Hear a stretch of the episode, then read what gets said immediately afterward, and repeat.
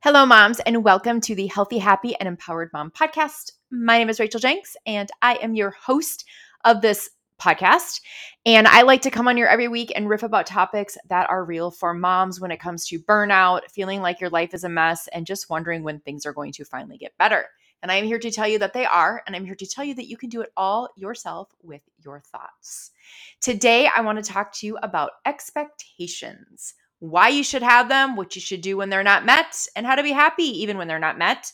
Because here's the thing, we have expectations in life. Whether it's an expectation for the amount of money we're going to make, how our children are going to behave in public, or expectations for things our husband or partner are going to do for us that are going to make us feel loved, right? We all have things that we expect from others and from other situations. And the thing is that when we have expectations, we get let down. And when we get let down, we tend to feel a certain way because we have thoughts about being let down. And we're going to talk about those thoughts today. But the first thing I want to talk about is, I'm sure most of you, since you are moms, have watched the movie Zootopia. And there is a cute little scene in that movie that I have looked up on YouTube 1,000,000 times and shared it with people because it always makes me laugh. So if you don't remember the clip from the movie I'm talking about, you can go to YouTube and search for Zootopia, Judy Hopps, Parents' Expectations, I think is how I find it. But the gist of the clip is this. Judy Hopps wants to become a police officer, and bunnies have not been police officers in recent history. And her parents are kind of trying to discourage her from even trying. And what they do is they talk about how, well, you know, Judy, we are really happy because we don't have expectations and we don't have dreams and we just let our dreams go. And because we don't have dreams, we're just really happy because we don't expect anything. And that always makes me laugh because we could not ever imagine telling our children that they shouldn't have dreams and expect wonderful, amazing things to happen because we want to have expectations. We want to have dreams and goals and things to look up to. And we know that we are going to get let down sometimes. But the problem is that a lot of times we let that expectation that wasn't met, that dream that wasn't fulfilled, or that goal that didn't happen means something about us, or means something about how something feels about us when, or how someone feels about us when they don't live up to our expectations. And that can make us feel pretty crappy. So let's take the example of having goals, for example. So I hope you all have goals for yourself, whether it's a business, whether it's things you want to accomplish in life, or whether it's the relationship you want to have with your kids or with your spouse. And when we have goals, we tend to get let down because our goals should be pretty big. So for example, if you have a goal of making $10,000 a month and you make only $8,000, you didn't meet your goal. And you know, you're going to feel a certain way about it because you have thoughts about not meeting that goal. And the thing is that you get to decide what you're going to make it mean. You can decide that you're going to make it mean that you should, not have your business anymore, that you should quit, that you should go get a quote real job, that you should, work harder, that you should do these other things, get on social media more. Maybe you should change the price of your offer. And I'm saying all of these because these are all thoughts that I've had when I didn't meet my financial goals in my business, but we make them mean something instead of it just meaning that, well, it didn't happen.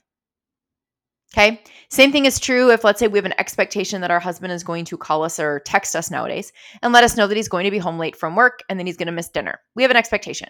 And when he doesn't show up on time and doesn't call or text us and shows up a couple hours late, we make it mean something. We don't just make it mean that he was late. Now, I know what you're thinking, you deserve to be treated a certain way and you shouldn't stand for that. And I had all of those thoughts and beliefs when I was a young newlywed as well. And it caused a lot of trouble in my marriage because I had all these expectations. And when he didn't do what I wanted him to do, I got really bent out of shape because, well, my gosh, you should treat me a certain way. I deserve to be treated a certain way. And you can't treat me like that. And the fact is that he can treat me how he wants to treat me. I can decide how I want to be treated and what boundaries I'm going to put up, which is a conversation for another podcast episode. But when it comes down to it, the fact is that he didn't call. And I get to decide what I want to make it mean. And I'm telling you right now that the more I made it mean that he didn't love me and that I should get mad and upset at him, the more he stopped calling and letting me know what was going on and the more fighting ensued. Where when I decided one day that I was just going to have that expectation and then if it didn't happen, it was just an expectation that wasn't met and that I wasn't going to make it mean anything, things changed. I was less angry and upset. He started letting me know what was going on.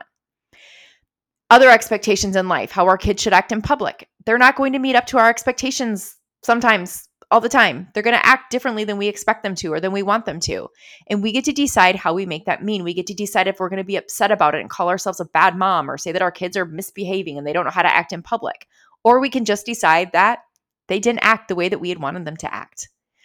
And when we decide that it's just a circumstance and that we can think what we want to think, and maybe we just think that they were having a bad day, or that maybe we think that, wow, I need to get a little bit better about telling them how to behave in public, but I don't make it mean anything. I don't make it a big deal. I don't blow up and have a fit over it. The next time we're going to be able to have a conversation, and they're more likely to follow the boundary that I have set about their behavior. So expectations throughout our entire life are not going to be met, and we get to decide what we think about that and what we want to do going forward. And when we decide that we want to get bent out of shape and angry and upset and frustrated and yell and scream and not ever talk to somebody again, we're the ones that are going to be suffering. We are the ones that are going to miss out on opportunities possibly in the future. For example, if I would have quit my business when it didn't work out the way I wanted it to, I wouldn't be here talking to you right now, and I wouldn't be coaching moms on living a fulfilling life. That had to be part of my journey in order to get where I am today. Everything that happens, every missed expectation, every expectation that was not missed, maybe you had expectations and they were fully fulfilled, they are all part of your journey, and everything's happening the way that it's supposed to happen. And so next time you're met with an expectation that isn't met, you get to decide what you want to think about it. What are you going to decide? Are you going to decide to think, this wasn't met, that's interesting, and move on? Or are you going to go back to your old ways and decide that you're going to have a meltdown and get frustrated and angry and upset and quit? I think you should choose plan A, because plan A is ultimately going to get you where you want to go. If you quit, if you yell at your kids, if you get upset at your husband for not communicating with you, you are more likely to have the same circumstance happen over and over and over again.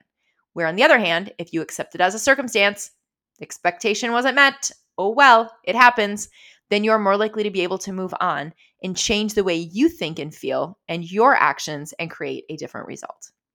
So I hope this made sense for you. This is a topic that is near and dear to my heart because I have spent a lot of my life with expectations that didn't go as I wanted, and I wanted to quit. I wanted to give up. I wanted to get mad. But as I stopped quitting, giving up, and getting mad, things in my life started to change. I was happier. I was able to meet the expectations next time around, and I created better relationships with my kids and my spouse, which is what I ultimately wanted in the first place. So I invite you to do the same. And if you want some guidance on that, you can head on over to the Facebook group called Healthy, Happy, and Empowered Mom, because we are going to riff on this topic even more. There's lots of great value and lots of wonderful women in that group that have amazing stories to share. So come on over and join us there. You can also find me on TikTok at Coach for Moms. All of this information is going to be in the show notes. So head over to the show notes and click on the links there that are of interest to you. I've also got a freebie there entitled 5 Reasons You Are Burnt Out and How to Fix It.